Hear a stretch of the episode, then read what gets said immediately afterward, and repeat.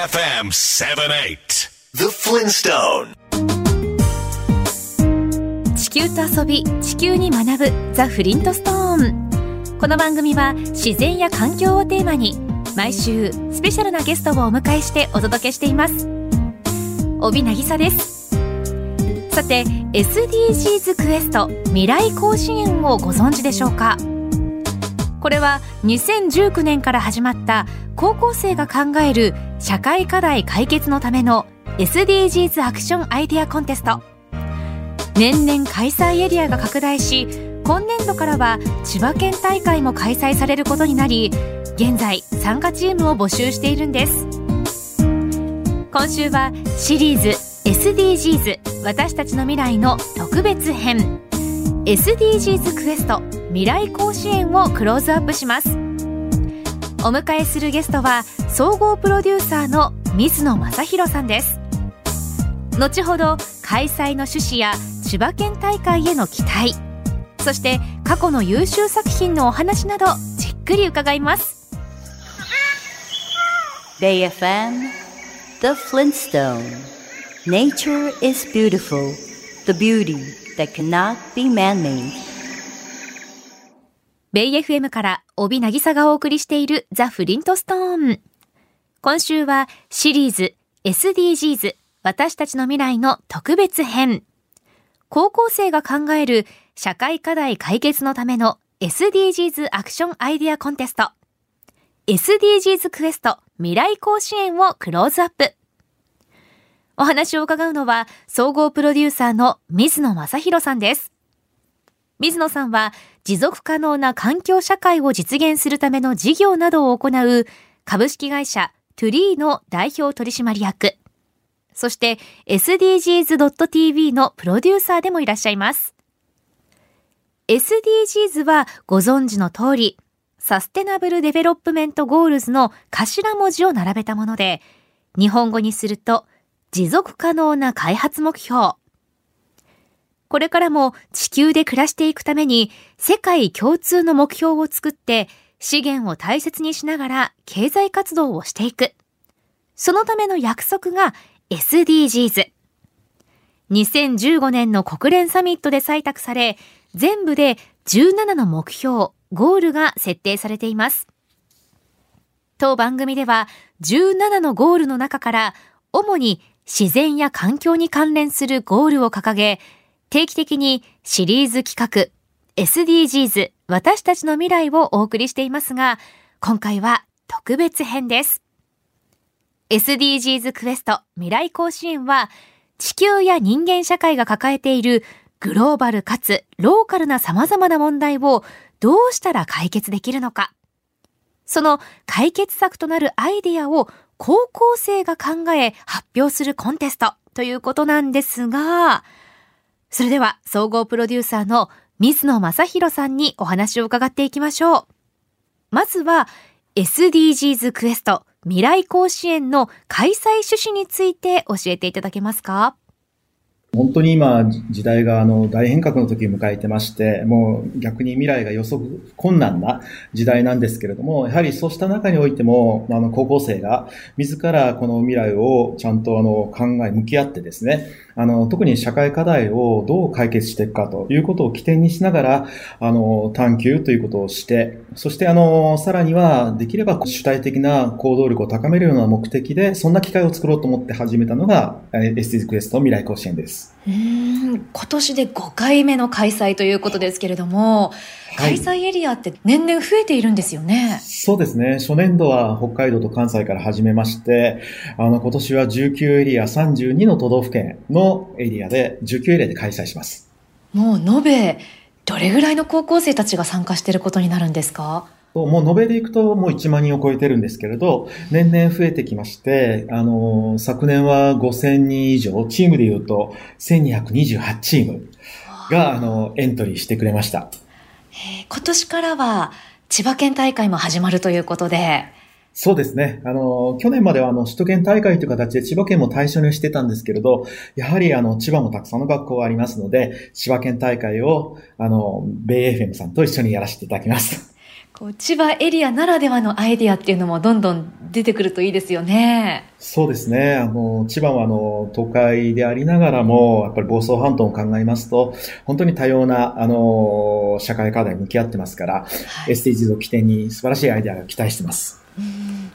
この SDGs クエスト未来甲子園の参加条件っていうのはどういったものなんでしょうか？はい。あの、参加条件は、まず、えー、高校1、2年生を中心にしてます。今年から、あの、リーダーでなければ、あの、3年生も可能ですし、中高一貫校であれば、チームの中に中学生が入っても大丈夫です。で、もう一つ条件がありまして、チーム制です。ですから、2名から6名。で、場合によっては、部活であの参加する場合は最大10名までは可能としています。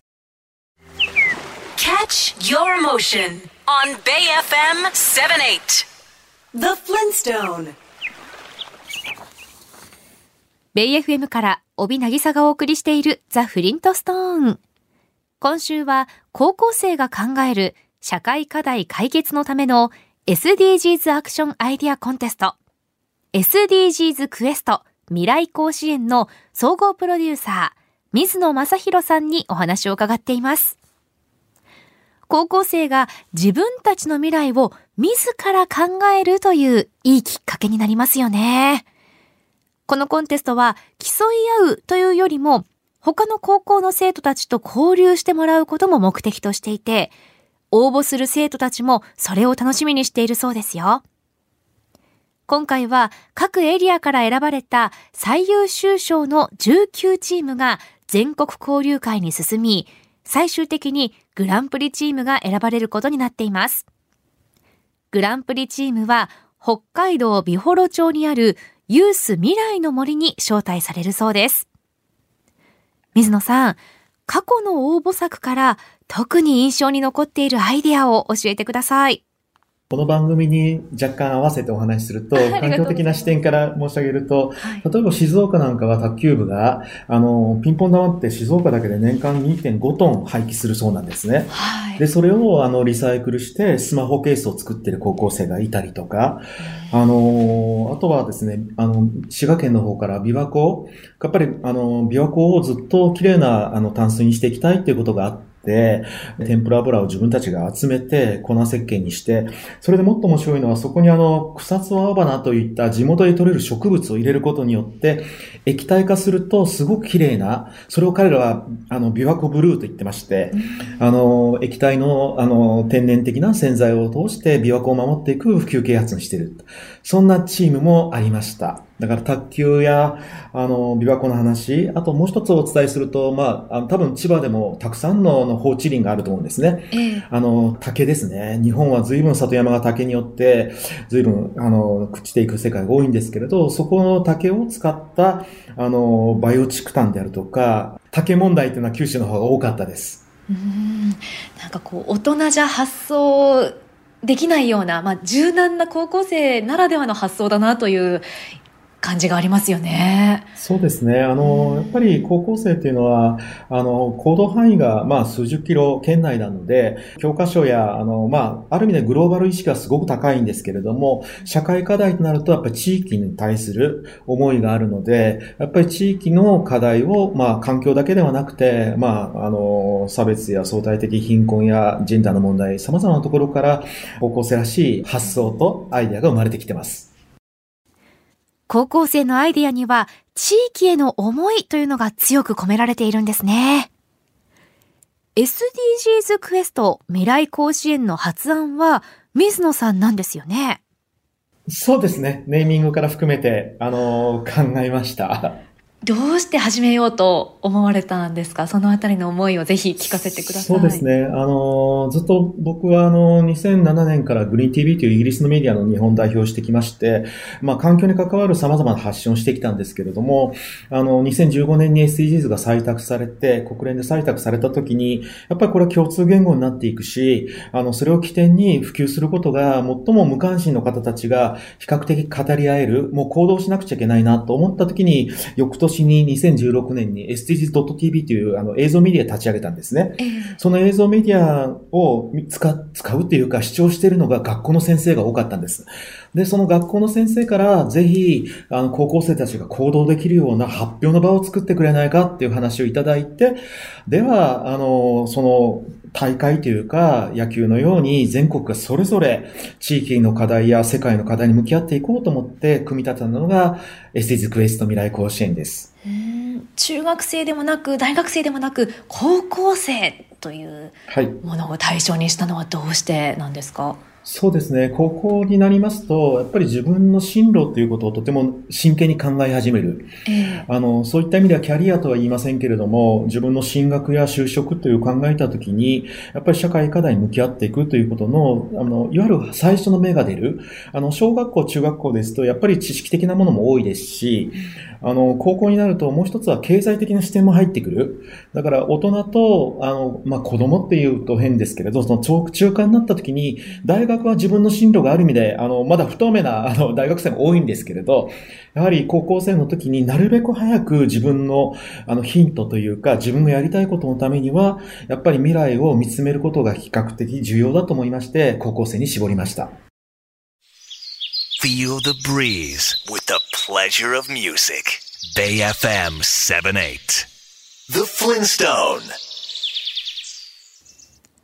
ベイ FM から帯渚がお送りしているザ・フリントストーン。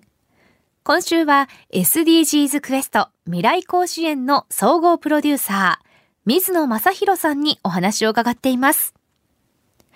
小学生でも中学生でも大学生でもない高校生を対象にしたのはそういった理由があったからなんですね。SDGs クエスト未来甲子園はコンテストではあるんですが、実は応募してくれた高校生には大学入試などのポートフォリオとして活用できる参加証明書を発行。また、先生にとっては学習プログラムとして活用できる、そんな側面もあるんです。SDGs クエスト未来甲子園のオフィシャルサイトにグランプリチームが北海道のユース未来の森で木を植えている動画がありました。このユース未来の森について教えていただけますか？これは、あの、実は、まあ今、気候危機と呼ばれている、あの、気候変動に高校生たちが何か未来に向けて、あの、活動の一つとして森を作っていこうということを、あの、昨年度から始めまして、それであの全国の高校生がなかなか全員は来れないので、あの一応あの地元の高校生たちと一緒に木を植えていくっていう形で、まあ気候変動行動の一つとしてみんなで森づくりを始めた次第です。水野さんも行かれたことは？そうですね。あの、この間10月に僕に参加しまして、汗だくになって、あの、植えてきました。あの動画を見ていて、まあ、生徒さんたちもそうなんですけど参加されている先生方がすごく生き生きとされてるなっていう印象があったんですけど、ね、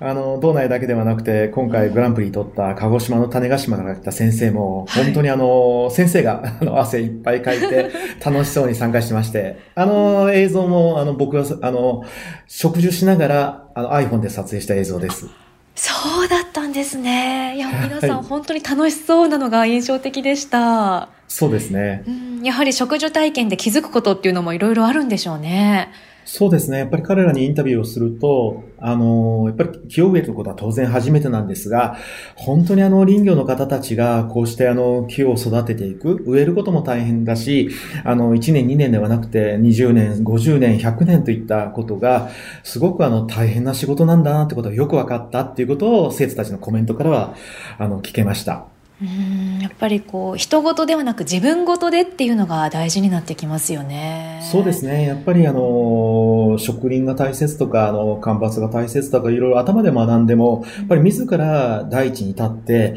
苗を植えるっていうのはすごくあの貴重な体験ではないかなと思います。ほとんどの生徒が、もう自分が大人になったら30年後、20年後にはぜひここに木を、自分が植えた木を見に行きたいって。やっぱりそういうあの、ある意味でちょっと大げさかもしれないんですけど、心に種を植えるような形で、やっぱりあの、環境を含めた地球への何かこう、あの、自分の心と大地に種を植えるっていう感じなんでしょうね。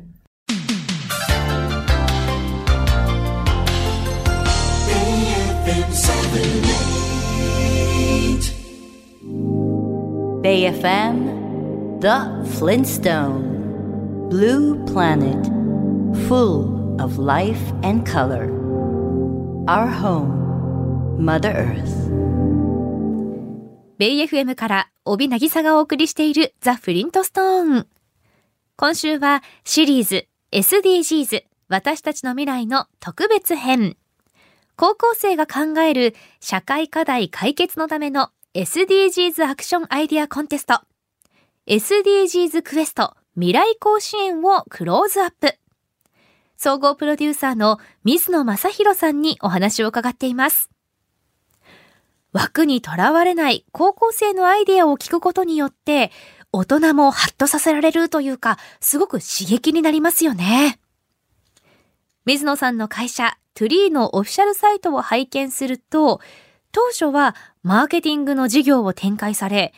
現在は持続可能な環境社会を実現するための事業を柱に据えて活動されています。事業内容を変革する何かきっかけがあったんでしょうか？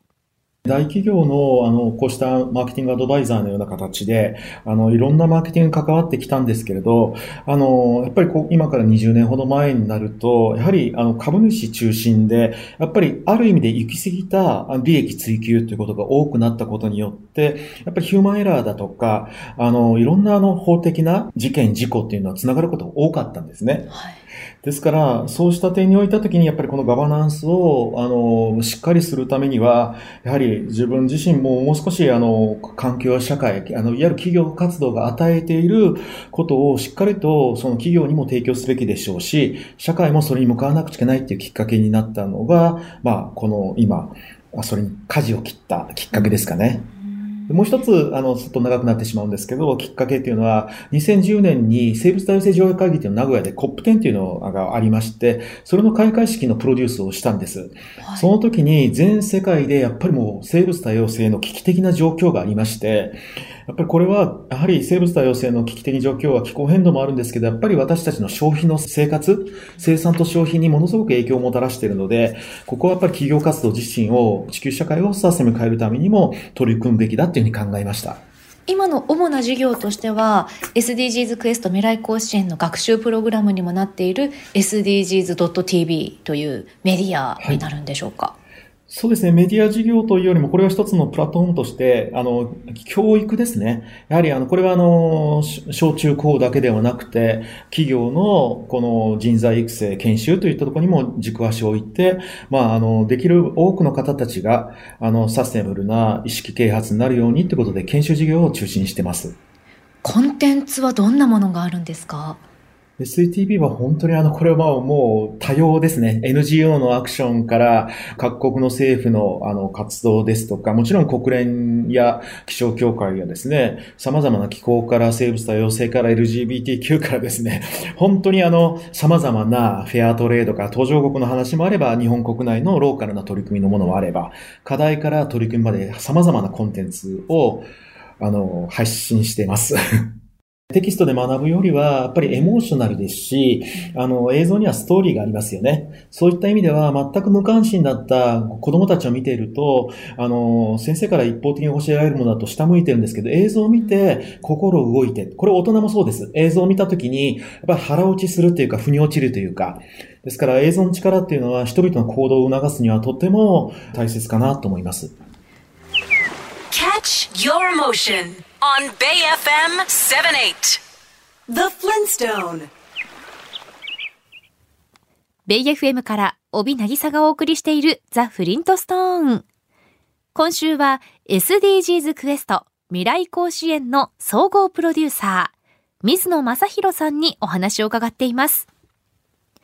テキストで学ぶよりも映像で見た方が大人も子供も興味を抱きやすくなるんですね。ちなみに SDGs.tv には500タイトル以上の映像があるそうです。どんな作品があるのか、ぜひオフィシャルサイトをご覧ください。学校の授業で地球温暖化や環境問題を学んでいる10代の皆さんは、私たち大人以上に危機意識を持っているように思います。水野さん、そのあたりいかがですか？この5、6年、あの、中学生、高校生と出会ってると、はい、驚くのは、やっぱりエシカル意識がすごく高いです。ですから、本当にあの、まあ、少し感度の高い子供たちはあのフェアトレードとかもありましたけど、最近は本当に美容院を選ぶにしても、物を買うにしてもですね、あの、本当にあの、店を選ぶ中において、究極は就職という大学生も就職をしていく中において SDGs にちゃんと取り組んでいるかとか、そういうことを選ぶような目線がこあの、若い10代は随分私たちの時代とは違って多いなと思います。ただ、気候変動で考えると、欧米と比べると、日本人のまだ10代は、それだけの危機意識はちょっと弱いかなとは思います。気候行動探求ブックというものを全国の高校生に無料で配られたんですよね。はいそうですね。あの、まあ、未来甲子園は、あの、5SDGs で申し上げると1番から17番、あの、それは社会課題って多様なもので構わないんですけど、やはり世界の気候変動教育ってすごく重要なんですね。ですけれども、もうイタリアやイギリスではもうあの国挙げて行ってるんですが、日本はまだまだ気候変動教育というのは進んでませんので、なので、あの、まあ、行動を促すような教材をあの作りまして、全国4800校にあの申請しました。これはどんなブックになってるんですか？そうですね。これはあの世界中の同じ世代の高校生たちの気候行動の情報ですとか、まあ、あの気候温暖化が与える影響、そして私たちがあのどういうことに取り組むべきかということを分かりやすく、あの、まあ、国立環境研究所の方や国連の方やですね、またスウェーデンのストックホルムのレジオネセンターの方、専門家からのあの映像メッセージも入れて、あの、本当に多様に行動をみんなで考えるような探求ブックにしてます。SDGs クエスト未来甲子園に応募してくる高校生たちにはどんなことを期待していらっしゃいますか？そうですね。アンケートを取ったんですけれど、やっぱり未来甲子園にして SDGs の意識が高まったっていう形は大半ですし、最もあの、行動意識が変わったっていう結果が多いんですね。ですから、やっぱりこうしたエントリス高校生には、やっぱり未来を切り開く力、そして自分たちが変えるんだと主体的な考え方、そんなことを一人でも多くのあの次世代が育っていくことを期待しています。一方で番組を聞いてくださっている大人の皆さんには、何か伝えたいことがありましたら、ぜひお願いいたします。そうですね。これはあの、高校生から聞くと、いや、自分たちのアイデアをあの、自治体に持っていったらこんなことできないよとかですね、結構否定されることが多かったらしいんです。うん、そうではなくて、やっぱりもう常識が通用しない、あの、未来ということを考えますと、もうこれだけ生成 AI も出てきて、本当に新しい社会が今始まろうとしている。そんな時には、大人も、あの、高校生や中学生から学ぶことがたくさんありますし、ですから、一緒に競争していく思い、それを持って応援していただきたいなと思います。Feel the breeze with the pleasure of music. Bay FM 78. The Flintstone.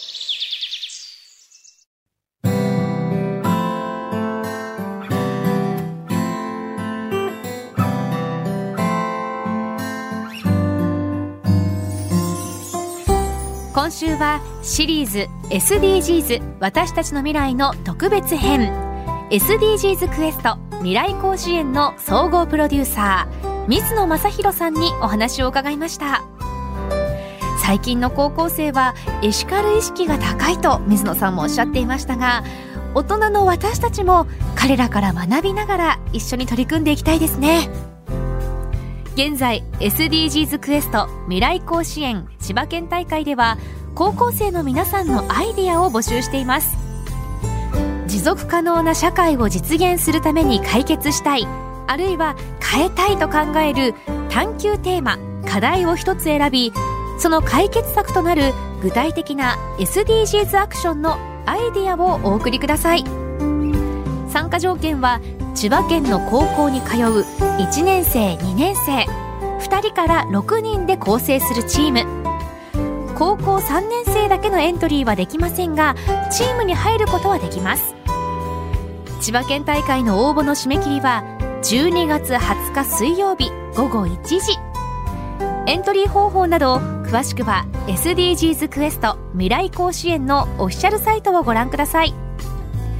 また水野さんが代表を務める株式会社トゥリーのサイトもぜひ見てください。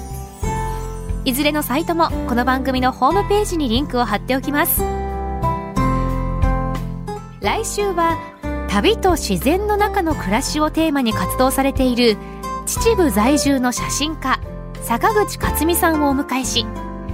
経験ゼロから6年かけて自分で建てたマイホームやアウトドアで子供と作るおすすめ焚き火料理のお話など伺います。お楽しみに。